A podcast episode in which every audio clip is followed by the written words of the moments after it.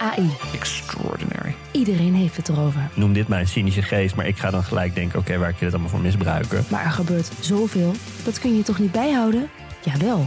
Want er is Poki, een podcast over kunstmatige intelligentie waarin ik praat met supernerd Alexander Klupping Je kijkt me nu aan een soort van hoezo misbruik. en techfilosoof Wietse Hagen Kunnen we dit normaliseren? Willen we dit normaliseren? over de wonderenwereld van AI. Do you like me? Status error. Luister, Poki. Ik ga nu ophangen. Bedankt.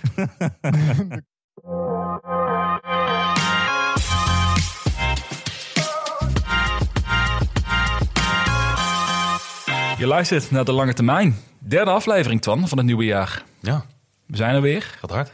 Eén ding zijn we, hebben we dit keer niet bij ons. Of heb ik niet bij me. Ja, vooral jij niet. Ja, vooral ik niet. ja, we beginnen natuurlijk altijd met de whisky. En Ja. ik kom net bij je aanlopen, heel trots. Ik ben op tijd. We kunnen we beginnen een nieuwe aflevering. Wat ben je vergeten? Wat ben ik vergeten? De whisky. De, De- whisky. En ik had nog zo'n lekkere whisky voorbereid ook nog. Ik had een uh, Macallan 18 je- voorbereid. Nee, Macallan 12 trouwens, niet 18. 18 is al te vieren? Nou ja, nou, we gaan het wel over het portfolio. Dus daar, eh, als we een keer een moment hebben om groen te staan, dan gaan we dat pakken ook. Stop op je hoogtepunt. Ja, dus we zitten weer, eh, nou het zit weer klinkt negatief, maar we zitten weer aan de Glenfiddich hè, deze keer. Ja. Ja, weer de huiswhisky. er zat nog een klein beetje in. Nou, ik ben lang blij dat, dat jij er eentje hebt. Anders was het niet echt een aflevering geworden zoals, eh, zoals we ze willen ook. Hè? Nee, ik, moet, whisky zo. ik, moet nog wel even mijn huisarts bellen dat ik eh, van plan ben om 52 keer dit jaar eh, whisky te gaan drinken. ik, weet, ik weet niet of ze daar heel blij mee is. Maar goed, hè? heeft ze ook wat te doen. Nou, in ieder geval toch wel een lekkere, lekkere start van de aflevering met een klein slokje erbij. Dus dat, eh, dat scheelt. Hey, wat, eh, mag, wat gaan we allemaal bespreken vandaag? Eh, ja, er staat weer genoeg op de agenda. Maar ehm, we hebben de whisky gehad. En eh, eh, we gaan het eventjes hebben over... Ja, ik had weer een polletje gedaan. Ik had een polletje gedaan over... ehm, ja, moet, ik even, moet ik even uitleggen waarom ik dat polletje heb gedaan. Ja. We zijn nu weer zo optimistisch. Lijkt het althans. Hè, de beurzen zijn weer gestegen. We zitten weer in het groen. Er zijn echt mensen die zeggen van... Nou, ik heb een winst op mijn portfolio op dit moment year to date van... Nou, ik zit in, jou, ik zit in jouw regio te denken. je zit aan mij te denken. 20 tot 40 procent. Ik zat net te denken, ik kan geen geintje meer maken nu van... eh, hè, hoe is het met jouw portfolio, min 70? Ik dacht, wie bedoelt hij nou? Een goed draaiend portfolio dit Ja, jaar? ja, ja, Uit nee, buiten joh. ook hoor. Ik weet niet, ik weet niet hoe dat in elkaar zit, een goed draaiend portfolio. Maar in ieder geval, hè, alles is weer groen en eh, ook best wel wat, eh, wat flinke dubbele cijfers op, op de borden. Ehm, wat ik dan weer merk, is omdat 80% van mijn portfolio is eh, kernportfolio. Dus dat heb ik voor de lange termijn. Maakt mij het uit of het daalt of, of stijgt. Liever dalen, want dan kan ik wat meer kopen eh, voor hetzelfde geld. Maar ehm, ik heb ook een trading portfolio. Waar ik dat testje mee aan het doen ben om te kijken of ik eh, handig ben met traden. Tot nu toe niet echt. Maar daar heb ik dus aan gemerkt dat tijdens het begin van de stijging... dat ik veel te vroeg heb verkocht. Dus letterlijk dat hele portfolio, heb ik ook van de week getwitterd... staat 100% cash. Je klonk best wel zuur een beetje Twitter ook. Van, Nou- als ik het had laten staan, dan... Nou ja, maar dat, dat is, ja, dat is koe in zijn reet kijken. Ik bedoel, eh, met de informatie die ik toen had, eh, dacht ik een goede beslissing te maken. Uiteindelijk achteraf, hè, dat is allemaal coulda, woulda, shoulda. Maar eh, ik was dus benieuwd, want ik heb dus niet zoveel last van als ik veel verlies heb. Maar ik heb dus kennelijk wel, en dat was ik, nou ja, dat had ik al een tijdje niet meer meegemaakt. Eh, een beetje, nou niet zuur, maar wel een beetje verbolgen. Dat ik dacht van, ah, ik had dit gewoon langer moeten vasthouden. Want ik ben een paar duizend euro misgelopen. Want moet je kijken waar Coinbase nu staat. Hè? Daar zat ik ook in het trading ja. portfolio. Ehm, dus ik was dus benieuwd met een polletje om te vragen aan onze volgers.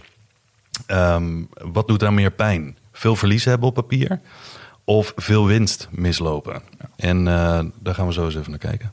Maar ik ben heel benieuwd wat eruit komt. Ik heb erover nagedacht en ik kwam er niet helemaal uit. Nee? Moet ik toegeven. Nee, wat nou erger is. Nou, ik weet hem Dus wel. dat, eh, ja, je hebt hem wel door. Nou, dat is natuurlijk leuk. Ehm, wat ik leuk vond om het over te hebben deze aflevering... zijn aandelen die onder de radar vliegen. Mhm. Ik heb het gevoel dat heel veel mensen denken dat... we kennen alle aandelen wel, want je hebt natuurlijk levende informatie-economie. Dat je hebt zo alle aandelen, in een seconde heb je ze eh, uitgedraaid. Eh, hoeveel aandelen denk je dat er zijn, beursgenoteerd... in Amerika en in Europa samen? Eh 6000.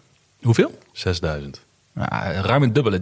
13.000 aandelen Echt? heb ik heel snel gevonden in een, in een stock Alle screener. small caps en dat soort dingen. Ja, maar ook nog eens een keer binnen een bepaalde eh, categorie kom je op een hele grote lijst. Dus eigenlijk de conclusie is, zijn er nog steeds aandelen te vinden die onder de radar vliegen, die analisten niet bekijken. Hoe vind je die? Is Mhm. het leuk om te doen? En ik heb er eentje gevonden. Echt? Die ik eh, ook op Twitter over gehad heb. Dus mensen die me daar volgen, die weten het. Maar Ja. ik heb eentje gevonden die ik, waar ik echt verbaasd over was. Dus dat gaan we over kijken hoe dat... eh, of er nog verborgen diamantjes gevonden kunnen worden. Heel benieuwd. En met een heleboel eh, vragen van luisteraars. Ja, we hadden er ook nog wat van de afgelopen week. Die nemen we dus vandaag mee. En Ja, we zoals hadden, beloofd. Zoals beloofd. En we hadden, even kijken. Nou, we hebben nog twee, twee nieuwe vragen. Eentje was niet echt een vraag eh, die aan ons gesteld is voor de, voor de podcast. Maar die kreeg ik als vraag. Ik dacht dus even leuk om te behandelen. In verband met eh, oplopende koers en of we dan winst nemen of niet. Oh ja. ja. En eh, er stonden ook weer wat andere leuke bij. Dus ehm, ja, genoeg om, om weer te bespreken. Maar voordat we gaan beginnen met bespreken. De- ik voel, dit voelt een beetje als jouw nieuw onderdeel, deze disclaimer. Ik wilde net zeggen, doe jij hem even lekker. Ja, nu ben ik eraan gewend geraakt dat jij me introduceert natuurlijk. Dus dat, Jo, zal ik hem dan maar weer doen? doe maar weer, gooi maar erin. Pak nog een slokje van je whisky. De fantastische disclaimer. Ehm, dit is puur voor entertainment. Wij zijn geen financieel adviseurs. Ik zou het ook niet eens willen zijn trouwens. Eh, doe vooral je eigen ding en doe niet klakloos wat wij doen, want wij maken veel fouten en beleg alleen met geld dat je echt voor een langere tijd niet nodig hebt. Je komt er veel beter in iedere week, hè? Het lijkt alsof je er s'avonds oefent over de bank, dat je thuis zit. Ja, nou ja, bij gebrek aan gesprek met mijn vriendin is het. eh, ja. Nee, joh, dat nee, op, het oplezen. Ja, ze luistert deze toch niet. Dus. Nou, en wat heel leuk is, als je, we zijn vorige week met de eerste exclusieve aflevering live gegaan voor de vrienden van de show. Ja. Het is de eerste aflevering wat onze meeste en de minste verwachtingen zijn van, van bepaalde assets of aandelen voor het komende jaar. Uit onze portfolio's. Uit ons portfolio. Dus daar eh, links zijn in de show notes. En dus wekelijks plaatsen we een aflevering. Nou, deze week eh, ook weer eentje. Ehm, en we hebben meteen twee vrienden erbij. Ja, leuk man. een shout-out kunnen geven. Dat zijn de, aller, de eerste twee, de OG's van deze show. Dat zijn eh Jannik en Bert. Die Ja. de eerste twee vrienden van de lange termijn zijn geworden. Ja, dus zolang je vriend blijft, eh, kan je dit altijd blijven zeggen. Dat je de OG bent. Met een OG-vriend inderdaad. Dus eh, nee, maar het was super tof aan beide. Dank jullie wel voor het steunen. En heel cool dat jullie al meteen zo vroeg in het traject al eh, vriend willen worden van ons. En onze steun hiermee. Dus veel Zeker. plezier met alle afleveringen die nog gaan komen. Ja, en we hopen het nog heel lang te doen. Ja, dat, dat zeker. Maar ja, we hebben ook heel veel te bespreken nog deze aflevering. Dus laten we er snel mee starten. Maar voordat we Oh jee. op de inhoud... Heb jij... Ik zat van de week... Ik heb het echt gebingewatcht. Heb jij die, eh, die eh, documentaire van Bernie Mado- Madoff gezien? Zo, die was goed. Poeh. Goed hè? Niet normaal. Nou, maar ik, ik, had dus wel, ik heb dus wel best wel wat verhalen erover gehoord. En het was 2008 natuurlijk dat dit gebeurde. En toen alles een beetje bekend werd, ook tijdens de financiële crisis. Ik was er net begonnen met beleggen. Ik was meer geïnteresseerd in koerswinst dan in dat soort dingen. Maar om het zo chronologisch te zien in een miniserie...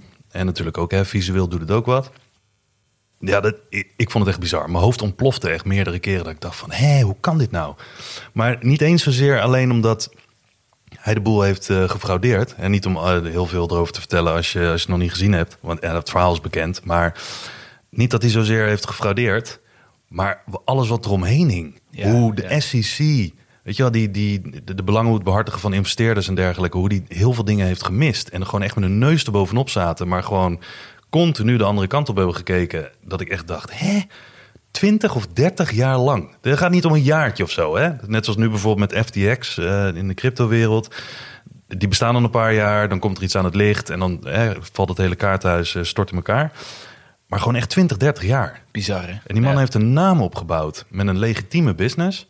En daarnaast had hij een nog veel grotere, niet zo leg- legitieme business... om het op zijn zachtst te zeggen. Maar wat, opvalt bij dit soort zaken ook weer, wat je zegt, 30 jaar of zo heeft deze Ponzi-scheme geduurd. Ja. Je ziet toch dat als mensen uiteindelijk ergens geld mee kunnen verdienen, ook al weten in de achterhoofd dat het niet klopt. Want voor mij maakte er ieder jaar maakte die rendement, ongeacht of de beurs daalde of steeg, een hele constante nooit verlies. Nooit verlies, een hele constante diagonale lijn omhoog.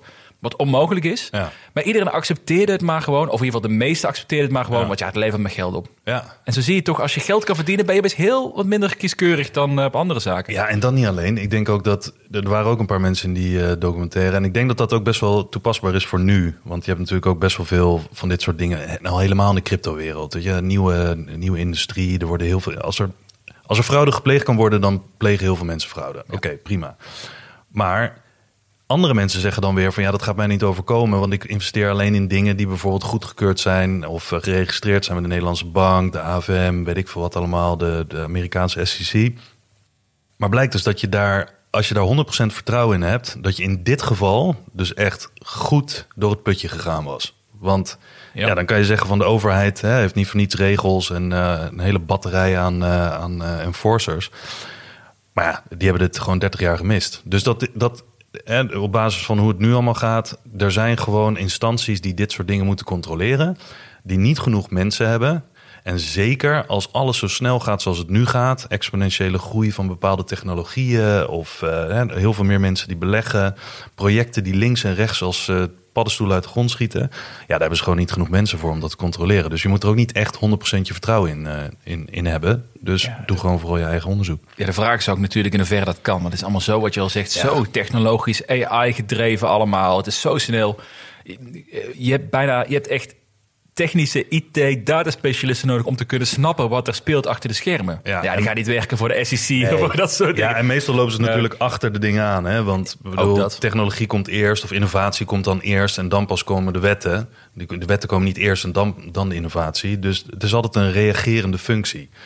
Dus, Maar wat er wel, ik vind het laatste erover, want ik ga hem zeker kijken. Bernie Madoff eh, serie op Netflix. Ik heb me ook in twee dagen uitgekeken. Van een fantastische Ja. serie. Maar wat, me, wat ik wel weer typisch vond, is dat op het einde gaan ze dan kijken hoe ze het gaan Ga je nou verrekenen. Ja, een beetje. Nee, een beetje. Nou, weer de conclusie is meer, uiteindelijk zijn de gewone beleggers, gewoon de, jij en ik, die vertrouwen hadden in een gast op Wall Street dit jarenlang goed deed, Ja. zijn gewoon het haasje. Die Die, zijn dus, moesten, die zijn er financieel geruineerd ja. omdat ze vertrouwen hadden aan een man die jarenlang succesvol was. En uiteindelijk, eh, nou, je moet er zelf maar kijken. Maar dat, uiteindelijk is de gewone man toch weer het... eh, ja, ja. het is niet een heel positief beeld. Nee, dit en als je nog een keer The Big Short daarna gaat kijken, ook op Netflix geloof ik, dan wil je helemaal nooit meer iets met banken te Ja, maken hebben. wordt een gezellig weekend. Ja, maar wel leuk op de binge allebei. Dus Ja, dat, dat- eh, maar laten we kijken naar de portfolio's. Even de positieve dingen. Ja. Want, eh, we, gaan, we gaan goed dit jaar. Ja, ik durf het even niet meer nu over te nemen, want... Nee, kom, je, je, je hebt vast wel Ja. weer een opmerking. Ah. Nee, nee, nee. Ik wilde... Normaal gesproken zeg ik natuurlijk van... Ah ja, zal ik eerst? Want hè, dat is goed. eh, dit of dat. Nou, whatever. Maar Nou, het gaat allebei toch goed? ja, nee, het gaat allebei dus, goed. eh, Eh, de, vorige week zei ik... ik stond toen op plus 2% voor het Ja. jaar. Ik sta nu op plus 8. Eh, prima. nou, heel netjes toch binnen de eerste maand. Ja, hoe sta jij? Ja, plus 20. Oh. Ja, ja, ja, ja. Nee, Oh. Maar even, we maken nu een beetje dolletje op natuurlijk. Hè, maar we gaan het denk ik zo meteen ook over hebben. Maar we weten allebei, binnen een week kan het weer helemaal verdwenen zijn natuurlijk. Ja, nee, tuurlijk. Maar Dat, goed eh, bedoeld. maar je moet wel genieten zolang het kan, denk ik. Hè? Ja, nee, de, ik, ik vind het in die zin het ook niet super belangrijk wat je rendement in een paar weken is. Maar het is wel een beetje. Eh, ja, nou, het geeft ook wel gewoon een goed gevoel. Toch? Ja, het is, het is denk ik vooral de bevestiging dat de markt ook weer omhoog kan gaan. Is Ja. wel lekker na zo'n Ja, anderhalf jaar. En, eh, maar ik, je hebt natuurlijk wel eh, terechte wijsneuzen die misschien luisteren. Die zeggen, ja, hartstikke leuk, maar hoe sta je over twee jaar? Ja, Ja, nog steeds nee, met tuurlijk. 83% of zo, met 70%. Nee, Dus dat, whatever. Ik weet niet wat het is. Maar goed, hè, ik bedoel, alle zuurpruimen aan, de, aan de zijkant. Maar je mag ook genieten van dit soort dingen, toch? Ik bedoel, het is niet alleen alles moet verstandig en weet ik veel wat. Het is ook gewoon leuk om, om een beetje positieve vibes ervan te krijgen. Ja, waarom doe je het anders? Ik bedoel, eh, we zijn geen Ja. machines. Nee, dat Ja. ben ik ook met je eens. Wat ik zei, ik vind het vooral fijn het, het gevoel dat de markt ook weer kan stijgen. Ja. En ik merkte dit namelijk een, eh, een half jaar geleden. was er ook zo'n periode dat het eh, lang naar beneden ging. En toen opeens flink steeg, weer flink herstelde. Ja, begin van de zomer. Ja, precies. Dat geeft je wel even weer dat, dat gevoel van... oh ja, het gaat niet altijd naar beneden blijven Nee. gaan. En daar durf je ook weer mee in te stappen. En de volgende keer als hij weer naar beneden gaat... weet je, ja, ik heb het al een keer meegemaakt. Uiteindelijk, het komt waarschijnlijk Ja. wel goed. Dus dat is een kleine boost van gezondheid. Ik maar Ja, eh, zeggen. en het eh, Lange termijn portfolio, ja. Hoe staat die? Zo, zouden we dat nou tegelijk? Ja, je voelt, hem, aan, man. voelt hem aankomen. Normaal. Hey, eh, ja, lange termijn portfolio staat eh 8,5% in de plus. Netjes. Ja. Daar, eh, wie staat de uitschieter? Coinbase doet heel goed. Maar ik zag eentje met 43% of zo dit jaar al. Ik weet even niet welke dit was. Ah, dan moet ik even kijken. Was het maar MP volgens- Materials? Nee, nee, eh, Plug Power ging heel goed. Ah, Coinbase en... Ja, man. Ik weet, ik heb, ik heb net voor de show zitten bekijken wat, eh, wat de hekkensluiters waren. Omdat we nu natuurlijk ook... Ja, dat gaan we pas over een maand doen. ja. De, de vier laatste genoteerde of slechts presterende. Maar daar zaten best wel wat opvallende namen bij. Microsoft en Adobe. Zijn niet de, de, Oh ja. het zijn Ja, niet de dingen ja. waarvan je verwacht van... Hé, die staan normaal gesproken onder in het rijtje. Maar eh, eh, die zaten erbij. En Snowflake was volgens mij een van de slechts presterende. Maar aan de, aan de top... eh, ja, coin, ja, nummer 1 staat Coinbase. Maar oh, ik, ik moet, ik moet even één ding tussendoor vertellen. Eh, Kan dat? Kan, kan, kan, kan ik even skippen zo in die hele agenda die we hadden? Ja, ik loop wel even naar buiten. nee, nee. eh, Snowflake. Ik had Ja. hier mijn overzicht staan voor top 10 aandelen voor dit jaar. Ook. Volgens mij een superbedrijf als je kijkt hoe dat werkt. Heel enthousiast over wat ze doen en groei. Ik kreeg eh, gisteren een artikel gelezen over stock-based compensations. Wat Ja. de grootste, noem het even, de grootste boefjes zijn op de beurs. Eh, Snowflake is al een van de hoogst gewaardeerde bedrijven. Als je gaat kijken naar eh, price to sales en al die metrics. Je kan alle metrics pakken die interessant vinden. Dat is een van de hoogst gewaardeerde bedrijven. Ook als je kijkt naar stock-based compensation, zijn ze een van de grootste die stock-based compensation aanbieden. Dus de meeste verwateren.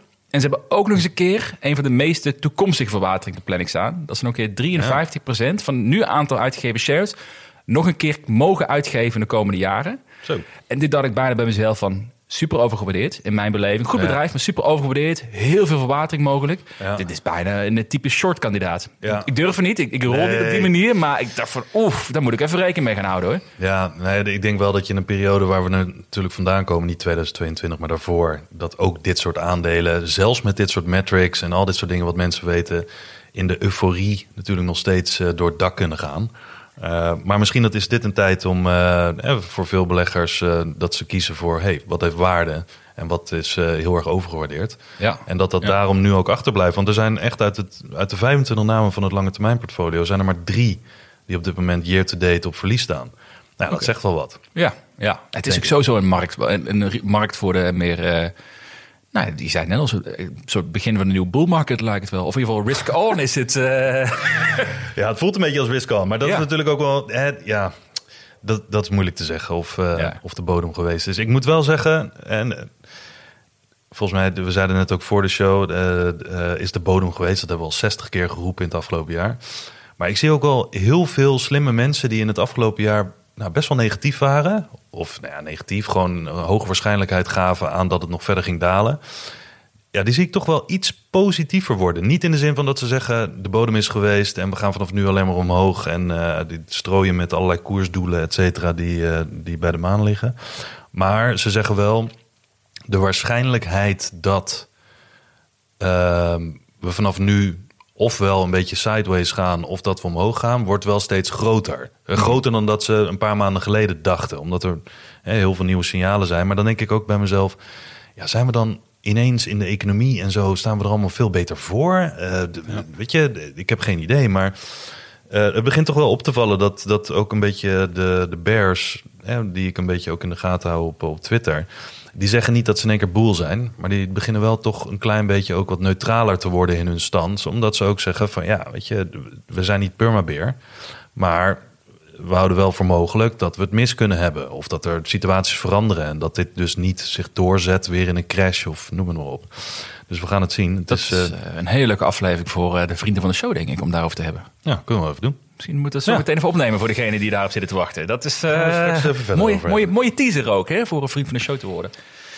Zullen we beginnen met het eh, eerste onderwerp? Want Ja. we lopen alweer uit, omdat ik natuurlijk met Snowflake ons tussendoor kwam en eh, whisky en alles. Ja, joh, nou ja, goed. Dus. Gewoon doorspoelen. ja, ja, ja, een poll geplaatst. Ja, ik had even een poll geplaatst. Omdat, eh, hè, wat ik net ook al zei, eh, een deel van mijn portfolio is eh, een beetje op trading gericht. En daar kan ik wat sneller winst nemen. Die verzilver ik dan wat, wat, wat meer. Zeker in het afgelopen jaar heb ik gemerkt dat ja, vaak als iets heel hard steeg, binnen een paar weken, dan daalde het daarna net zo hard of, of misschien nog wel harder. Dus ik dacht, oké, laat ik een, eh, een, een gedeelte van mijn portfolio in trading doen. Ehm, daar ga ik wat meer mee spelen, om het zo maar te zeggen. Ehm, en ik heb gemerkt in de afgelopen weken dat ik veel te snel winst nam. En dan merkte ik de emotie van, ah, shit. Ik had dit langer moeten vasthouden, want ik ben een paar duizend euro misgelopen. En dan vervolgens sta ik cash. Ja, dan heb ik de- hè, 80% van mijn portfolio is nog steeds, dat staat nog steeds volledig geïnvesteerd of bijna volledig geïnvesteerd. Dus daar is niks mis mee. Maar dan ga ik toch naar dat portfolio kijken waar ik dan nu cash staat, sta. En dan denk ik, ah man, cash staan is echt helemaal niet prettig in dit soort markten. Dat het omhoog gaat. Ja, vorig jaar was je de grote winnaar. Ja, Niks ja. aan de hand. Maar nu had ik echt zo'n gevoel van, oké, dit doet toch best wel een beetje pijn. Maar met de dag werd het wat minder. Eh, ik geloof ook dat iemand, volgens mij was het Hubert, die op Twitter zei van... joh, eh, terugkijken heeft echt helemaal geen zin. Daar pijnig je jezelf alleen maar mee. Je moet vooruitkijken en kijken naar nieuwe mogelijkheden. Helemaal waar, maar ik ben ook nog maar aan het leren eh, hierin. Dus ik vind het heel interessant om die emoties te hebben. Maar ik dacht, misschien hebben meer mensen dit. Dus ik dacht, wat doet nou meer pijn? Daar heb ik een eh, polletje over gedaan. Ehm, wat doet meer pijn? Verlies hebben, of veel verlies hebben. Bijvoorbeeld wanneer je geen cash meer hebt eh, en volledig geïnvesteerd bent tijdens eh, hevige dalingen, zoals vorig jaar. Heel veel mensen die hadden natuurlijk nauwelijks meer cash. Ja. Ehm, of veel winst mislopen, omdat je juist te vroeg verkocht hebt en een heel gedeelte cash hebt staan die je nog niet geïnvesteerd hebt. En dan denk je, ja, wat moet ik nu? Krijg ik nou FOMO? Is, dit, is de bodem geweest? Ga ik nu niet alles missen? Waarom sta ik zoveel in cash? Heb je, heb je deze poll vorige week geplaatst? Maar in, in half januari? Eh, ja, vorige week. Ja, begin vorige week volgens mij. Maar wel, oké, maar wel, wel in de fase dat we langzaam weer wat optimistischer worden met elkaar. Hè? Ja, Ja, oké. Ik ben dat was benieuwd in- wat de was reacties in de optimistische fase. Want ik, Ja. ik, ik, ik eh, postte hem op het moment dat ik zelf die ervaring had. Zo van, hé, hey, dit, Ja, doet- dit ja, doet ja. wel een beetje ongemakkelijk aan. Om veel cash te hebben. Ehm, maar twee derde zei dat ze veel verlies eh, erger vinden. En een derde zei veel winst mislopen. Valt me mee. Ik had het andersom weer verwacht. Ja, maar misschien is het ook omdat heel veel mensen gewoon hè, in die zin langetermijnbelegger zijn en niet bezig zijn met traden of wat dan ook. En ook misschien omdat er heel veel mensen niet heel veel cash hebben waar ze op zitten. Want vorig jaar was het thema een Ja. beetje balen dat alles naar beneden gaat. Je kijkt tegen steeds meer verlies. Elk beetje cash wat je vanuit je inkomen vrijmaakt en dan weer in de markt eh, doet bij de volgende dip, die maar door bleef dippen. Zo, dat was een lange dip, ja. Ja, nou, dan, dan bleef je tegen verlies aankijken. Dus dat, dat doet pijn op pijn op pijn. Ja. En omdat misschien heel weinig mensen nu veel cash hebben, is het natuurlijk een soort slaak van opluchting dat de markt weer stijgt. En ook flink stijgt in, eh, in sommige aandelen en andere Ja. beleggingen. Dus dan, eh, ja, dan pak je weer wat van je verlies terug. Dus, maar ik denk dat dat puur het geval is van eh, heb je veel cash of heb je weinig cash. Tenminste, in dit geval, voor mij althans. Ehm, volledig geïnvesteerd zijn betekent dat je gewoon veel verlies moet accepteren in de dalende markt. Eh, maar betekent dus ook dat als het herstelt, hè, dan zit je in de markt. Ja, En dan ja. pak je sneller je verlies terug. Ik denk, ik denk dat dat een factor is. Ik denk ook een factor eh, welk sentiment de markt zit. Ik had namelijk verwacht, daarom vroeg ik ook wanneer heb je die poll geplaatst. Ik had verwacht als je het in de laatste week geplaatst hebt, in de periode waar we dus meer bullish worden met elkaar, we hebben de koers behoorlijk, behoorlijk zien stijgen de laatste weken weer, dat mensen eerder nu zouden kiezen voor vervelend dat ik te weinig winst heb gepakt. Want mensen nu bedenken van oké, nu is de kans om in te stappen. Nu heb ik, ik heb nu geld gemist de laatste weken. Ja. En als dat, dat de nieuwe gedachte is in plaats van vorig jaar het geld verliezen, dat dat nu zou Ja. overheersen. Nou, Maar misschien ja. valt het wel mee uiteindelijk. Dat Nou toch- ik zie wel heel veel meer mensen. En ik moet ook zeggen, hè, dat is altijd mijn, mijn kleine bubbel. Dan krijg ik weer appjes van, eh, van vrienden of kennissen. En die zeggen dan van, joh, eh, moet ik extra inleggen? Hebben we de bodem gehad? Hij is nu al zoveel gestegen, maar moet ik toch maar inleggen? Een soort FOMO, een beetje achter de, Ja, exact. achter Ja. de trend aanrennen, zeg maar. Ja, geen idee. Ik bedoel, eh, ik zeg ook, ik weet het niet. Je moet doen wat je zelf goed dunkt. Maar ehm, eh, ik hol nooit achter dit soort koersen aan. Ik ben, ben wat dat betreft wat geduldiger. En jij zei het zelf ook. Vorig jaar had je ook, in het begin van de zomer... En nadat we in juni volgens mij eh, redelijk wat bodems hadden gezien...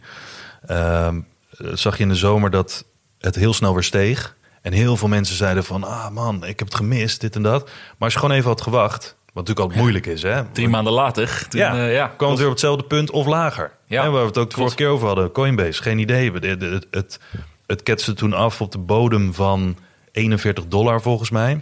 Dat was al super negatief. Ja. En toen ging het in één keer, de maanden daarna ging het terug naar rond de 30 dollar. Ja. Nou, ik heb er in mijn eh, podcast van afgelopen week over gehad. Maar Coinbase heeft dus een range gehad van, ehm, mij 100, van 180 of zo naar 40. Ja. Toen weer terug naar 100 Ja. een week tijd. En toen naar 30. Ja. ja. Traders eh, droom natuurlijk. Oh, maar, maar je had heel veel momentum in te stappen natuurlijk op, met, Ja, Coinbase. een tradersdroom als je kan traden. ja, nee, en een eh, hele dacht, ah, mooie droom, doe ik ook.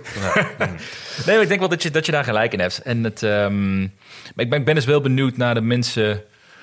Wat, wat nu? Ik, ik, zat vorige week over na te denken van... Ik heb sinds half december niks meer eh, eh, gekocht. Maar dat kwam half december was ik er even klaar mee. Ik wilde niet meer kopen. Nou, eigenlijk een signaal bij jezelf al, nu moet je Ja. kopen, hè, denk je dan. Maar ik was toen echt even klaar mee.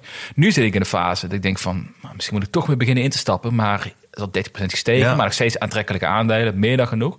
Maar nu denk ik, oké, als ik nu het gevoel heb dat ik nu moet gaan instappen... nu ga ik even een keertje wachten. Even Ja. tegenovergestelde wat ik doe. Ja. En nu eens even kijken hoe de komende maand of twee gaat verlopen. Ja. Als nu de beurs weer 100% gaat stijgen, die aandelen komende maand... dan springen er aan uit. Maar dan eh Nee, nooit maar dit, meer geduldig. Dit is maar- wel grappig, want dit is ook iets waar ik over na heb gedacht. Eh, Gewoon ook even in het kort. Dat stel dat je een aandeel interessant vond eh, twee jaar geleden. Het stond op 200 euro. En, eh, neem bijvoorbeeld Coinbase.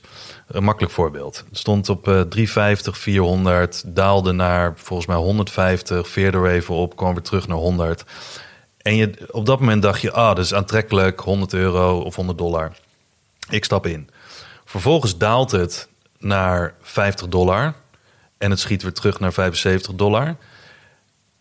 En nu staat het, nou volgens mij nu op 50 dollar, maar het is naar 30 dollar geweest. Het is zo krom dat je wel bereid bent om iets te kopen wat heel veel gedaald is. En op dat moment op zijn hè, tijdelijke bodem staat. Dat je denkt van nou, nu ga ik geld erin gooien. Want eh, het is nu goedkoper dan dat het een jaar geleden was. En ik wilde er een jaar geleden al instappen. Maar op het moment dat het dan nog verder daalt. En weer terugkomt op datzelfde punt. Dan denk je ineens, ja maar wacht even.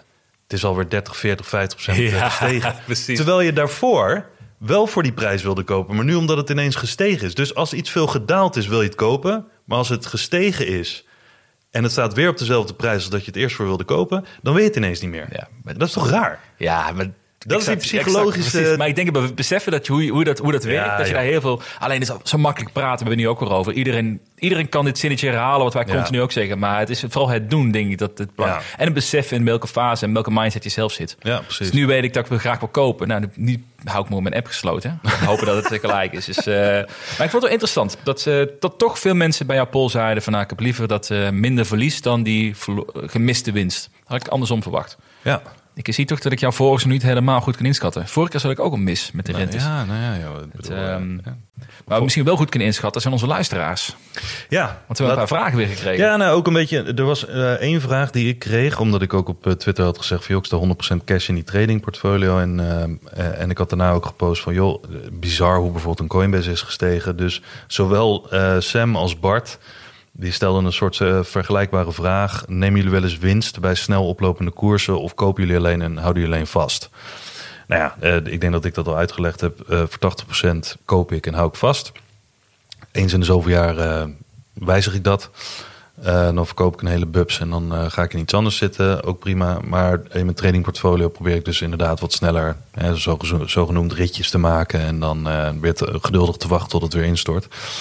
Ehm, om een beetje winst te verzilveren. Maar hoe doe jij dat? Ja. Nou, ik, vind dat, ik denk dat het winst verzilveren ook wel een skill op zich is. Hoor. Ik moet zeggen, de dagen daar ben ik dus niet heel goed in. Moet ik Maar, eerlijk ver- maar verkoop jij wel eens? Eh, In je Ehm, kernposities, zeg maar? Canoe of... eh, Nou, het ligt eraan. Wat ik, wat ik heb gedaan, ik heb per eh aandelen die ik bezit, heb ik een, eh, een intrinsieke waarde berekend. Wat ik het, wat, in ieder geval wat ik denk wat het over jaar waard zou zijn voor bedrijf, waar ik nog steeds enthousiast over zou zijn. En daar heb ik dan iets van 20 of 30 procent marge overheen gegooid. En dat is mijn moment dat ik zeg, oké, nu is, loopt de waardering te veel vooruit op de werkelijkheid. En dat zou een teken moeten zijn om in ieder geval iets af te schalen. En het komt, Ja. dat heb ik geleerd van die periode van de, de spec-hypes, eigenlijk Ja. 2021. Dat toen leek waardering leek oneindig. Het is dan met al 10 miljard waard. Daar heb ik al van geleerd dat ieder aandeel heeft een waardering... waar het een beetje na- uiteindelijk naar normaliseert op Ja. lange termijn. Dus, maar het is niet zo dat nu bijvoorbeeld een... ehm, stel dat de canoe morgen 100% zou stijgen. Maar het zit nog steeds onder wat in mijn beleving de intrinsieke waarde kan zijn als je het vasthoudt. Dan ga ik nog steeds niet verkopen omdat die 100% gestegen is. Nee? Dat niet. Het zou misschien wel de wijze Ja, nee, dat weet ik. weet niet wat wijs is. Maar de, de- iedereen heeft natuurlijk zijn eigen strategie. Maar ik heb dus inderdaad... Ik had heel erg die, ja, die soort jeuk dat ik dacht... Ah man, dit gaat al honderd keer zo. En elke keer blijf Ja. ik zitten. Want ik denk van ja, weet je... Ik, ik verwacht over vijf jaar dat het meer waard is dan dat het nu op staat. Ook al heeft het een 100% stijging in een paar weken meegemaakt. Ja, ik vind dat lastig. Ja, Ik, bedoel, ja. eh, ik, ik doe, en daarom heb ik dat nu een beetje verdeeld. Eh, zodat ik toch een beetje, hoe zeg je dat, die jeuk kan krabben Ja, precies. met dat eh trading gedoe. Maar ik denk dat het ook een afweging is om te maken, bewust moet maken van wil je, bouw je een portfolio op waar je waarde in ziet voor langere tijd. Hmm. Het is geen waardeoordeel links of rechts. Of wil je een portfolio bouwen waar je, waar je kan profiteren met aandelen die zeg maar, heel volatiel zijn. Waar je kan profiteren als de goede kant op gaat. Ja. En wat je ook bereid bent om binnen een half jaar afscheid van te nemen. Want Ja. het is meer een trade voor je. Ja. Ook helemaal prima. Maar ik denk dat dat een goede afweging is. Dat je weet welke aandelen dat voor je zijn. Ja. Als jij zegt Coinbase in je trading eh, programma of in je trading account. Nou, dan weet je als 30% stijgt morgen op geen reden. Dat je misschien iets kan afromen. Ja, nee, precies. Het, eh, maar op je, op je blok zou je dat waarschijnlijk niet snel doen. Eh, nou, ook in de trading. Heb ik ook gedaan. Ja, maar niet in je, in je vaste portfolio. Nee, niet, nee, kijk, in het vaste portfolio doe ik sowieso geen verkopen Ja, op dit ja, moment. ja. Al, al zou Coinbase en, en Block zouden morgen 200% stijgen, daar blijf ik gewoon vanaf. Nee, exact. Ja, precies. Dus de, de, dat doe ik sowieso niet. Ehm, dan hadden we nog een andere vraag van Francis. Ehm, wat vinden jullie van begeleid beleggen via de bank? Ik heb nul interesse om het zelf te doen. Oké. Maar lees allerlei verhalen over dat dit dom is. Nou ja, ik weet niet, ik bedoel, dat dit dom is, dat vind ik sowieso een... eh, heel veel mensen hebben natuurlijk heel veel kritiek op dingen. Het is een beetje te zwaar. Te Nou ja, ik denk dat heel veel mensen die zeggen dat iets dom is, dat dat dat het eigenlijk betekent dat iets slimmer kan dan dat je doet. En ik denk dat in dit geval met begeleid beleggen... Kijk, het komt een beetje uit de tijd, denk ik, begeleid beleggen. Ik heb het ook al eh, in de beginfase een paar keer gedaan. Via Robeco en weet ik veel wat, de ABN. Ehm, ik denk dat dat een beetje kwam uit de periode waarin... als je individueel ging handelen dat het wat lastiger was eh, en duurder was. Ja. En dan zeker met kleine bedragen kon je 50 euro missen per maand. En je betaalt 6 euro transactiekosten. Exact, ja. Ja, dat is gewoon, eh, ja, dat is gewoon, nou, dat is niet dom, maar dat is niet heel slim. Eh, dan vreet je je eigen winst op. Maar ik denk wel, het hoeft niet echt meer, dat begeleid bele- beleggen. beleggen omdat ehm, ja, sinds al die ETF's zijn opgekomen en de Giro bijvoorbeeld, en niet om de Giro, het is geen gesponsord bericht of zo, maar de Giro heeft nu een kernselectie en heel veel ETF's, eh, die kan je gewoon kopen, één keer per maand, ehm, eh, zonder transactiekosten. Ja. En als je even pakt dat begeleid beleggen, ik weet het niet uit mijn hoofd, ik heb er al een tijdje niet naar gekeken, maar zegt dat het 1 tot 2 procent beheervergoeding is per jaar. Dan maakt het op de eerste 100 euro of 1000 euro maakt niet zoveel verschil. Dus tientje, 20 euro per jaar wat je dan betaalt. Maar stel dat je een portfolio hebt, wat ik ook wel bij iemand de afgelopen jaren heb gezien, die had een portfolio van bijna 100.000 euro in begeleid beleggen. En die betaalt dan 1000 tot 2000 euro per jaar. Ongeacht hoe dat hele gedoe het doet, zelfs met verlies, betaal je 1000 tot 2000 euro per jaar aan beheerkosten. Nou ja, als je een ETF pakt, zoals bijvoorbeeld IWDA van iShares, die, de, die een heel groot deel van de wereld eh, volgt, dan betaal je volgens mij 0,2 procent. Dus dat is 1 vijfde tot 1 tiende. Nou, dan heb je het over een paar honderd euro op een portfolio van eh 100.000 euro versus een paar duizend euro. Tel dat eventjes 20 jaar lang. Ja, eh, dan ben je twee auto's kwijt aan beheerkosten. Dus als mensen zeggen ehm, dat is dom, ja, het hoeft niet meer. Dus ik zou gewoon zeggen, open gewoon een account bij bijvoorbeeld, weet ik veel, eh, Bux of, eh, of eh, de Giro. Tegenwoordig heb je zoveel manieren om goedkoop te beleggen. Ehm, en doe het in een eh, brede ETF, hè, want daar moet je dat begeleid beleggen, bele- beleggen. Zo, hoe is het? Eh, moet je een beetje mee vergelijken. Ehm, ja, dan, dan kan het gewoon veel goedkoper. En het is Ja. super makkelijk om te doen. Nou, ik, ik heb eigenlijk helemaal, ja, ik heb Klaar. eigenlijk helemaal niks op aan te vullen. Op aan te, nee. Nou, mooi. Wil je mijn cursus kopen? Nee, ik, ik, heb, zelf- ik heb het uitgerekend zelfs voor deze podcast. Van wat zou het zijn als je bij, ik noem het even, een bank... Ja. eh, dan wel vermogensbeheer, hoe het dan heet... dat ze actief voor jou gaan beleggen... was 1,4% per jaar ben je kwijt. Maar zij Hmm. doen niet meer of minder dan ook gewoon een ETF... gewoon beleggen in wat net zo goed een S&P zal zijn waarschijnlijk. Gro- in grote lijnen is het onderling... er is geen magie waardoor zij beter kunnen dan een S&P kopen... in brede zin van het woord. Niet op de termijn in ieder geval. En wat je zegt, als je één een vriend of vriendin hebt die kan uitleggen hoe zo'n broker-app werkt, Ja. hoe je een ETF moet kopen waar je iedere maand x bedrag in stopt, ben je lange termijn scheelt dat zoveel geld als je Ja. 10, 20 jaar gaat beleggen. Dus ik ben, ja, om, om het af te ronden wat jij zegt, er is geen enkele reden meer om het via banken eh, te doen in mijn beleving. Als je puur op beleggen zit, hè, als je nog meer andere dingen wil gaan beleggen en investeren in zaken, misschien is dat een vermogensbeheerder handig, maar puur beleggen is echt nog reden meer voor. Nee, ja, goed. Bedoel, en zelfs dat hele argument dat mensen zeggen van... Joh, ik heb hier helemaal geen tijd voor om te beleggen. De, handmaat, je, je kan bij Bucks bijvoorbeeld kan je een spaarplan instellen... dat ze automatisch elke maand één of twee keer... of hoe vaak je het ook wil doen... voor 1 euro transactiekosten... ehm, beleggen ze het automatisch voor je. Hm. Weet je wel, in, in welke ETF je dan ook wil. Je kan een heel mandje, mandje samenstellen. Bij de, bij de Giro kan dat niet automatisch. Maar goed, je stort wat geld... Je drukt op de knop kopen en het is klaar. Als jij bij bol.com iets kan bestellen, dan kan je ook bij de Giro bijvoorbeeld Ja, exact. Ja. Je logt 1 januari, of de eerste van de maand log je in. Vijf minuten later is het klaar, ga je Ja. door. En het Dus, is, eh, eh, en als je de maand vergeet, doe je het een maand later. ja, dat ook. Dus ja, het, ehm, het is nee. zo makkelijk, het hoeft echt niet meer. Nee, dus zeggen, dom zou ik niet doen, maar eh, gun jezelf even dat half uurtje om laten uitzoeken of laat iemand je daarmee helpen en je bespaart jezelf van heel veel geld. Je hebt alles volledig in eigen controle. Ja, het kost je de komende 30 jaar gewoon een auto. Ja, nou ja, exact. Nou, dat denk ik dat het een goede antwoord is. Ja. Dus, ehm, alright, kunnen we door naar het eh, volgende onderdeel. Mhm. We gaan het hebben over aandelen die onder de radar vliegen. Vertel. Hoe nou, vind ik, je nou, hoe weet je ze? Nee, ik ben benieuwd. Wat is nou jouw aandeel wat volgens jou het meest obscuur was, zeg maar? Die, die, die jij kende of die jij had, wat weinig mensen, andere mensen kennen. andere mensen kennen? Ja. Nou, ik denk, eh, als ik het heb over eh, mensen die in mijn kring zitten, dan is het blok. Ja, wel ja. Ja, en dat, is heel raar. dat, dat klinkt misschien raar, omdat heel veel beleggers die kennen Blok. Maar eh, heel veel mensen kennen wel Jack Dorsey bijvoorbeeld, van, Mhm. omdat hij ooit bij Twitter zat. Ehm, maar als je kijkt naar bijvoorbeeld Cash App, ja, dat heb je in Amerika. Ja, heel veel mensen kennen daar Cash App. Ja. Maar heel veel mensen wisten ook niet dat het onder blok viel. Die dachten gewoon Cash App, dat is gewoon een brandname. Eh prima. Ehm, maar nee, heel veel mensen die ik ken, blok zegt ze niks. Nummer 1 groeiende financiële app hè, afgelopen maand. Ja, Cash App zag ik. ja. Dus dat, eh, Zijn lekker bezig. Je hebt goed gekozen. nee, oké, maar- maar dat, dat klopt. Dus wat, dan heb je inderdaad een aandeel. Maar dat is een, onder beleggers is dat ook, wat zou voor jou de meest, wat is voor jou de meest ruwe diamant die je ooit ontdekt hebt? Heb je daar eentje van? Of zit je meer in wat meer Nee. herkenbare onderdelen? Nee, kijk, ik bedoel, ik ben niet, ik ben niet zo'n eh, zo'n stokpikker in die Ja, zin. Ik heb ja. ook maar vier aandelen. Ik denk, eh, hetgene wat een beetje meest obscuur was... als je een ETF obscuur kan noemen. Maar dat is die... eh, blockchain ETF, Ja, die blockchain Ja, ETF. ja, ja, ja. Die is trouwens, even serieus, voor een ETF, hè. 75% gestegen sinds de bodem van drie weken geleden. 75%. Voor een ETF. Ja, nou, dat, dat, ja, Nou ja, de, de, de, de hype train gaat door met, eh, met eh, blockchain Jongen, eh, bedrijven. Maar goed, dat, dat zou hem zijn, die, die van vind ik, maar eh, vind ik een goeie. Dat is ja. eentje waar wat weinig mensen kennen, waar je op een goede op een, op een slimme manier Ja. denk ik kan investeren erin. Maar ik ging dus kijken van, ik heb dat vroeger deed ik dit best, vroeger deed ik best wel veel. dat ik ging kijken naar wat zijn nou obscure aandelen. Puur, ik geloof er nog steeds in. We hadden het net over die serie met Bernie Madoff of Madoff en The Big Short en dat soort zaken. Je ziet gewoon dat als wij één op één concurreren met grote fondsen, zijn we als retailbeleggers natuurlijk kansloos. Ja. Want die analisten hebben zoveel meer data om beslissingen op te baseren. Dus dat gaan we nooit winnen. Dus ik, daarom vind ik het leuk om naar bedrijven te kijken waar minder analisten naar kijken. Hmm. Want minder gerapporteerd is misschien ook wel meer eh ruwe diamanten die je Ja. kan vinden. Nou, vaak is dat natuurlijk niet het geval, zou je denken. Maar we zeiden al in de introductie. 13.000 beursgenoteerde bedrijven alleen in de Amerikaanse beurzen en Europese beurzen. Dus voor ons herkenbaar zou je. Oh, dat is nog niet eens met. Azië erbij. Nee, nee, nee, Oh, nee, nee. Puur alleen maar voor, even makkelijk gezegd, onherkenbare aandelen Ja. die ertussen staan.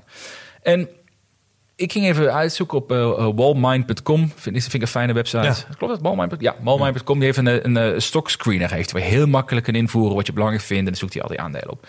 En ik ging eens kijken van... Basis van een paar beetje standaard metrics die belangrijk zijn. Dus ik had gekeken naar eh, dat ze drie jaar lang positieve omzetgroei hebben. eh, dat ze eh, meer assets dan schulden hebben. Ook een beetje een, een, beetje een zekerheid qua financi- financiën is.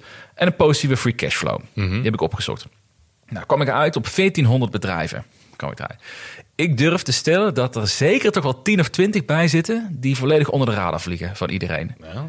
Waarbij ik dacht van oké, die hebben zo'n goede cijfers, maar niemand rapporteert erover. Het is misschien een, een, de beurs in Londen of een beurs in eh, Polen of whatever zit, Ja. zijn ze genoteerd en niemand ernaar kijkt.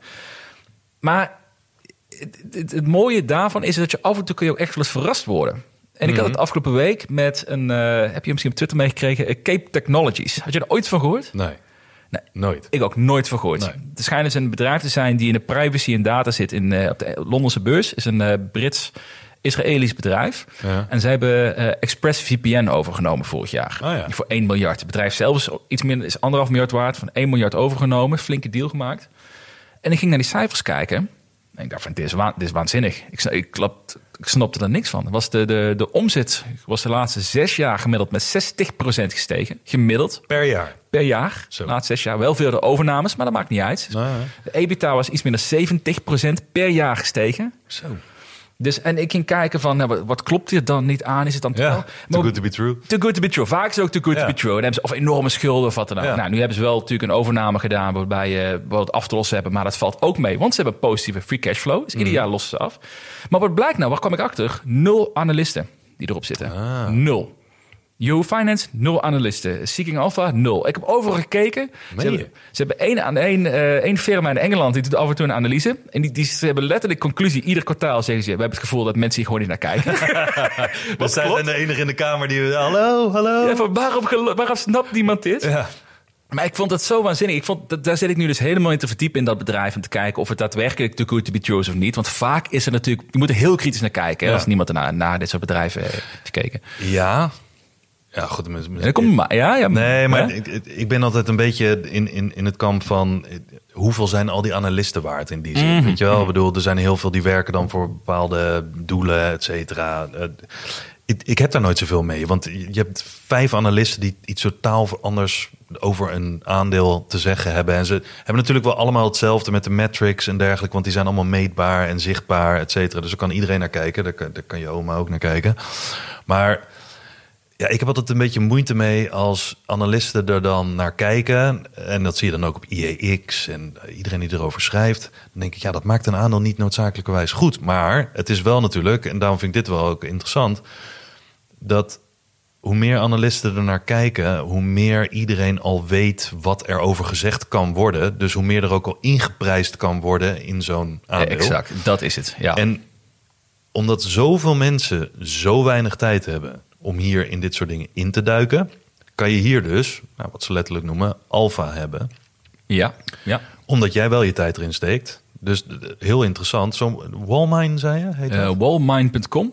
We zijn best een interessante website voor stockpicker. Niet om je portfolio te checken, want zij, eh, als, als een ticker bijvoorbeeld verandert, als, een, als ze bijvoorbeeld een eh, stocksplit hebben, rekenen ze dat niet mee. Dus ik ging kijken Ah, naar nee. portfolio van twee jaar geleden, was eh 1100% gestegen. Ik dacht, yes, die had ik moeten kiezen. Maar het was gewoon Google die eh stocksplit kan van ik 10 even had. uitcashen via Wallmine. Nee, maar precies wat jij zegt, dat vind ik een hele goeie. Ehm analisten, price targets, niet te veel naar kijken. Dus, maar als je bijvoorbeeld een, eh, een Apple pakt waar oh, 30.000 bij spreken analisten naar kijken, dan, dan ga je, wij zijn niet slimmer dan die 30.000 analisten. Als er een, eh, als, als de koers lager is dan de intrinsieke waarde van Apple, hebben zij dat al veel eerder door dan wij Ja, dat door hebben. Maar bij bedrijven zoals dit, waar analisten niet naar kijken, heb je die blikken niet. Nee. Weet je niet of het ondergewaardeerd is, ja of nee. Maar, maar dat betekent wel dat je dus zelf wel extra onderzoek moet doen. Je hebt, niemand gaat het voor je doen. Nee. Als je op Twitter zoekt, niemand, wordt ero- niemand schrijft erover. Maar dat zijn wel stiekem wel hele leuke dingen hoor, Ja, ik. maar dat zijn ook dus dingen die eigenlijk een beetje, als je kijkt naar de afgelopen jaren, ook bij dat hele crypto-verhaal. Iedereen moest het ook weer opnieuw uitvinden hoe je daar onderzoek naar doet. Wat is een waardering bij een crypto-project, et cetera. Maar dan kan je ook denken, oké, dat zijn waarschijnlijk aandelen. In dit geval wat je ook noemt. Met, met ja, goede boeken en dergelijke, goede winstverwachtingen, goede omzetverwachtingen, groei. Ehm, dat je daar ook niet een hele grote positie in hoeft te nemen. Ja. Om uiteindelijk een mooi percentage mee te krijgen. De- Je hoeft niet eh, de helft van je portfolio op het spel te zetten. Omdat je denkt, joh, hier, niemand kijkt hier naar. Eh, ik ben de enige. Ja, kan zijn. Maar dan, ja, dan ben je dus echt letterlijk de enige Exact, die ja. dit soort cijfers checkt. En wij zijn geen analisten. Dus Ja, zeker. we kunnen Ja. dingen gemist hebben. Er kan via een achterdeurtje kunnen er dingen besproken worden die niet in het openbaar bekendgemaakt worden. Noem maar op. Maar je, ja, je kan dus een kleine positie innemen.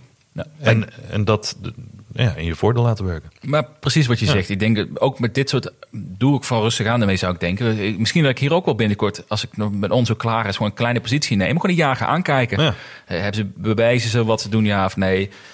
Ik weet bijvoorbeeld nu, eh, ik heb een aantal eh, interviews gelezen met de CEO. Daar hebben ze het over dat ze hebben nu in oktober hebben ze eh, 220 miljoen dollar opgehaald. Het bedrijf is anderhalf miljard waard. Het is best wel een flinke verwatering. Maar dat hebben ze opgehaald puur omdat ze meer willen gaan kopen nu. Ze zeggen alle start-ups zijn, zijn nu enorm afgestraft qua waardering. Wij Ja. gaan nu kopen. Wij gaan even vol op acquisitie toe. Ja.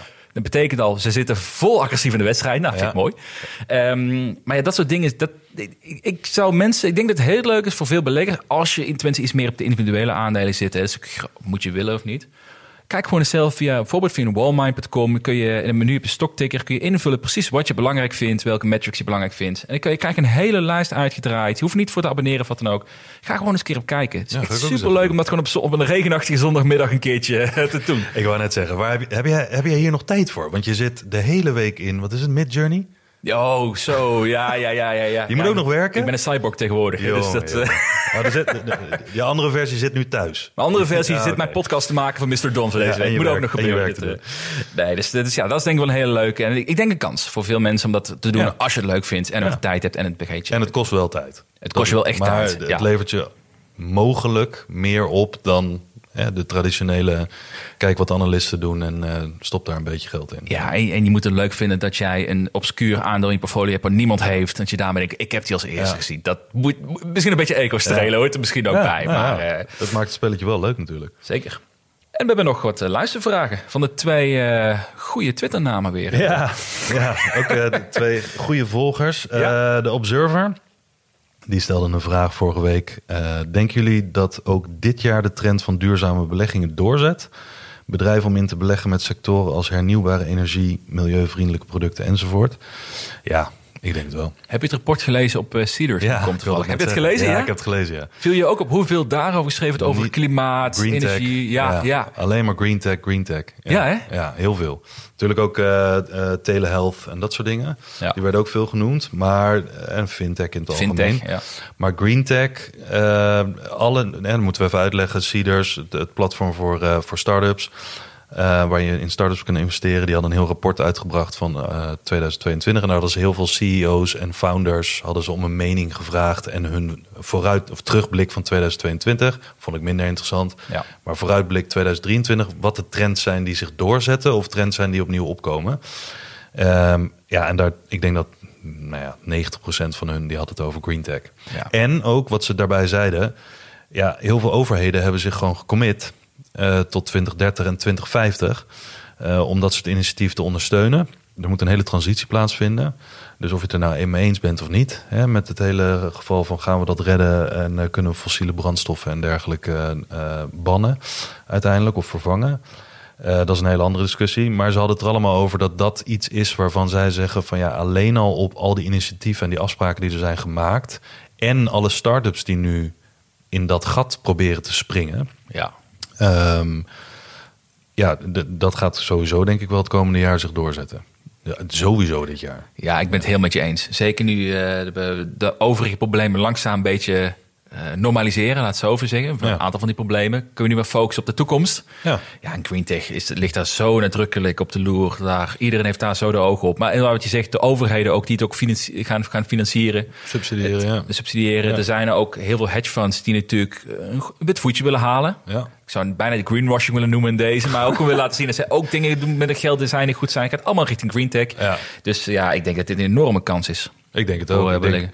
ik denk wel dat het inderdaad ervan afhangt waar je in gaat zitten. Want als je puur in een, bijvoorbeeld, hè, waar we het ook de afgelopen keer of een paar, een paar keer geleden over hadden, dat hele ESG gebeuren, als je in zo'n fonds gaat zitten, wat dan, of zo'n ETF, wat dan eh, bestaat uit, weet ik veel, 100 bedrijven of 70 bedrijven. En de voorwaarde is dat ze 20% moeten bezig zijn met al dat soort dingen. Met een chill en een Exxon en zo allemaal erin. Ja, nou, dan heb je, dan, ja, maar dan heb je misschien Ja, ja, ja. meer. De, dan kun je misschien beter de focus leggen op eh, start-ups of eh, scale-ups die zich puur bezighouden en gestart zijn met dat oogpunt van hè, we gaan groen, waar, jij ook in zit, bijvoorbeeld met je start-up, Ja, Hydro ja. Wind Energy. Ja.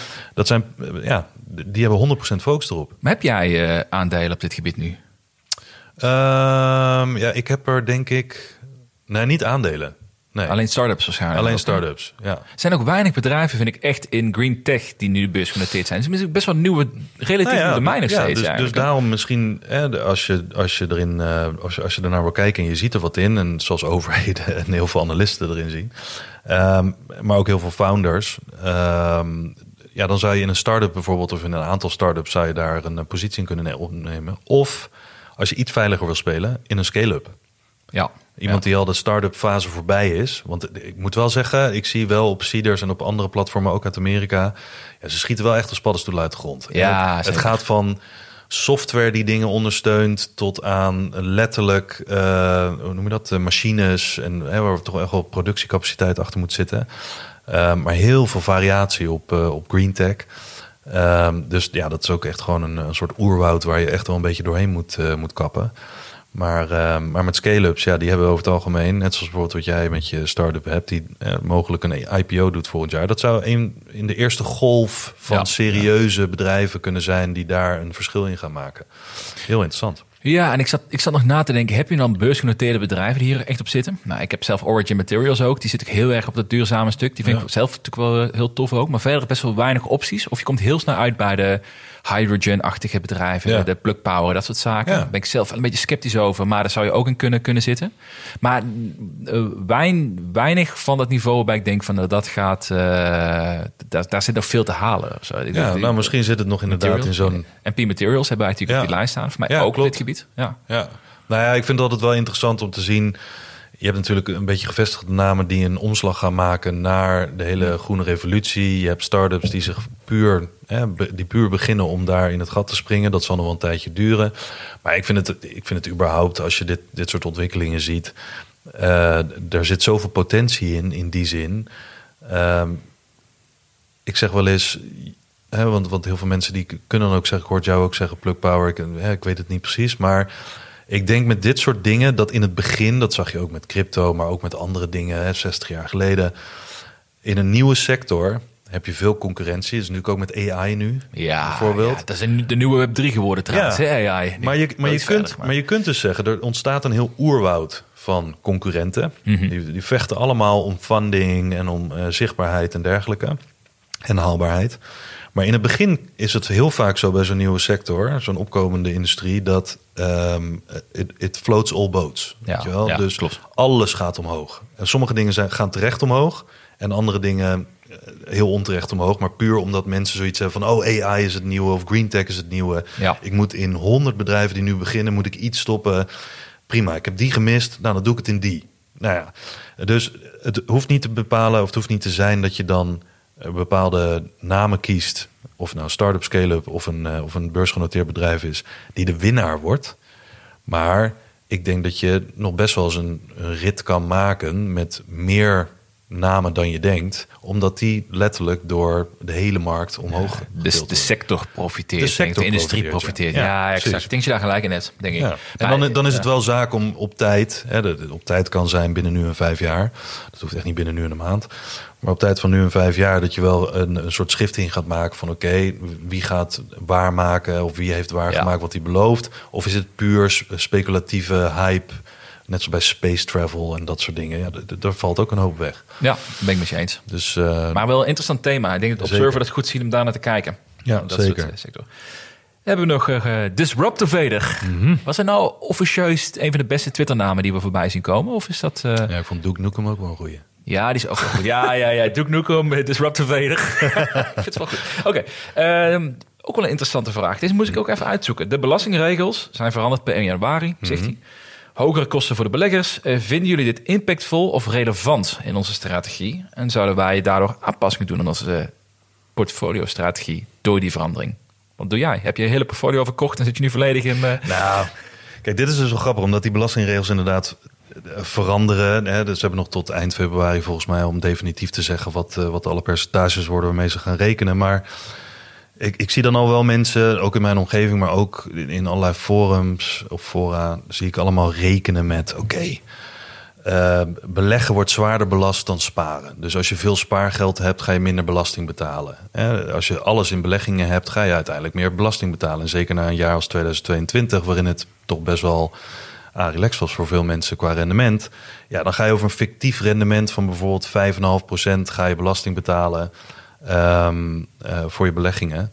Terwijl je 22% verlies hebt, in mijn geval. of 75 procent. Of 75%. Ja, kan ik toch nog een keertje noemen. Eh, erin gooien. maar dan zijn er ook mensen die zeggen... joh, dan zet ik vlak voor oud en nieuw zet ik alles cash... en dan net na oud en nieuw stop ik alles weer in beleggingen. Want het meetpunt is 1 januari hè, voor je belasting. Ja, ja. Ten eerste vind ik dat... oké, wat ga je dan wat ga je dan in hemelsnaam doen... Maar daar is natuurlijk ook weer over nagedacht. Belastingdienst zegt, ja, we gaan dat controleren, maar we weten nog niet hoe. Want het geldt dan hè, binnen drie maanden, een tijdsbestek van drie maanden. Er zullen heel veel mensen zijn die proberen daar de markt of de, de Belastingdienst snel te slim af eh, voor te zijn. Daar gaan sowieso wat te vinden, allemaal prima. Maar ik denk ook, wat maakt het uit? ja. Voor mij, hè? Ik bedoel, er, zijn, er zullen mensen zijn die zeggen van ja, nou, voor mij scheelt het wel heel wat. Maar ik, ik noem dit echt puur. En, en er zullen mensen zijn die het daar niet mee eens zijn. Maar ik noem het echt gelul in de marge. Want ik ga echt niet op basis van een lager belastingtarief ineens mijn beleggingen, waar ik voor de langere termijn in zit, cash zetten voor één tot drie maanden. Om vervolgens voordeliger uit te zijn met de belasting. Ik denk, nee, nee, nul. Nul, nul procent Nee, kans dat ik dat ga doen. Ik denk dat wat, wat je net zegt, dat klopt. Mensen gaan dan vergelijken met ja, vroeger was het beter, toen verdiende ik meer. Dus nu is het niet meer interessant. Je moet gewoon kijken, is het nog steeds interessant? En dat is het volgens mij ook gewoon nog steeds de komende jaren. Ook al gaat de belasting iets omhoog op, Ja. eh, op beleggen, op aandelen. Dus eh, Ik zou het wel wat anders vinden als bijvoorbeeld nu, dat is niet het geval.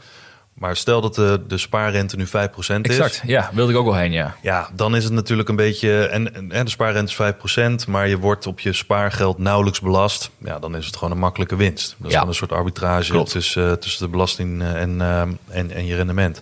Maar ja, voor nu, belast, of de spaarrente is hartstikke laag. Eh, ja, maakt uit. Het, het, het blijft, Maakt het denk ik, uit. nog steeds de beste manier om je geld te verdienen daarmee. Wat ik wel interessant vond trouwens, ik moest het net even opzoeken over deze regeling. Want nou, het interesseert mij dus ook heel weinig veel belasting betaald. Hoort ook een beetje bij, vind ik, bij burgers zijn. Belasting betalen, vermogen wat je maakt, dat is prima. Maar wat ik dus zag, maar die ga ik wel uitzoeken. Ehm, ook in het kader waar we het net over hadden met groene investeringen. Het blijkt dus dat als je in eh, groene beleggingen zit, Mhm. Dat je dat 65.000 euro per jaar belastingvrij kan beleggen. Hmm. Wist ik niet. Wist jij dat? Nee. Ik wist wel dat het was, maar niet dat het 65.000 euro was. Nee, ik vind dat serieus veel geld. Ik, ik, maar dan ga ik wel even uitzoeken hoe dat zit. Ik heb eh, namelijk, ik ben zover nog niet erin kunnen duiken. Maar waarschijnlijk zal het wel gaan dat bepaalde ETF's gewitelist worden die dan bij Ja, bepaalde banken Nou ja, draaien. en, en- maar, en ook logisch, want het moet gestimuleerd worden als je een hele host mensen die kant op wil krijgen, die dus geld moeten stoppen in een sector waar ook dus veel subsidie naartoe kan gaan, waar afspraken over zijn gemaakt voor 2030 en 2050. Ja, dan, dan snap ik wel dat als je mensen niet kan motiveren met bijvoorbeeld alleen rendement of mooie beloftes of een betere wereld waar nou, ja, ook niet iedereen eh, hetzelfde over denkt. Ja, als dat dan eh, een enorm belastingvoordeel oplevert, dan krijg je mensen op die manier die kant op. ja, maar, wat, maar, ik, maar ik ga het uitzoeken hoe het zit. Maar stel, wat als ik nou die, die, die start-up die ik nu heb, hè, dat, dat Ja, Hydro Wind niet. Energy. Die telt niet. Nee, daar was ik dus ook bang voor. Als ik daar eens de 60.000 euro rendementen pak, kan ik gewoon aflossen alsof Ja. het een, eh, net over net Nou dat, is, hoor, ja, dat zou mooi zijn. Maar ja, ik, misschien is dat een beetje pessimistisch gedacht. Of realistisch gedacht. Dat soort dingen zullen denk ik niet echt... eh, ik denk dat het winstbelang daar zo groot in is. En het misschien het potentiële effect in de komende twee jaar zo klein... voor Ja. eh, beleidsmakers... Dat dat niet het eerste zal zijn wat eh, dat soort steun of voordelen zou krijgen. Ik denk dat het meer de grote fondsen zijn. Weet je Ja, maar- moeten bijdragen met enorm veel kapitaal. Waar ook pensioenfondsen in zitten en dergelijke. Weet je, dat is het grote geld. Als, als daar ook maar 1% die kant op gaat... Ja, dan is het hartstikke interessant voor het grote geheel van de sector. Dat zal het waarschijnlijk ook wel zijn. Niet die miljoen die naar eh, Hydro Wind Energy eh, gaat. Nou ja, dat nee, nee, maar, kan maar, eh, eh, maar dan kom je natuurlijk weer op heel, kan je heel snel op grijs gebied komen. Dat bepaalde fondsen, die worden dan goedgekeurd Ja. door de overheid. Die gepusht worden, gelobbyd worden door bepaalde banken. Er zullen heel wat eh, lobbyers op zitten, ja. Ja, precies. Terwijl je zou denken, je stimuleert gewoon. Als je groene energie steunt, moet je ook gewoon, als je ergens een plakkaat groene energie op kan hangen, en dan kan je beoordelen, dan zou dat moeten tellen. Maar goed, we weten allemaal, dat gaat niet gebeuren. Dat, eh, hey, we zijn gewoon, volgens mij gewoon binnen het uur gebleven dit keer. We hebben gewoon de planning heel goed rondgekregen. Zullen we, moeten we nog ergens anders over hebben? Over eh, BN'ers? Of... Nou, ik denk dat de mensen nu langzaam een hardlooprondje wel kunnen rondmaken. Dus eh, nou, bedankt allemaal weer voor het luisteren. En eh, tot de volgende week. Oh, we deden hem weer.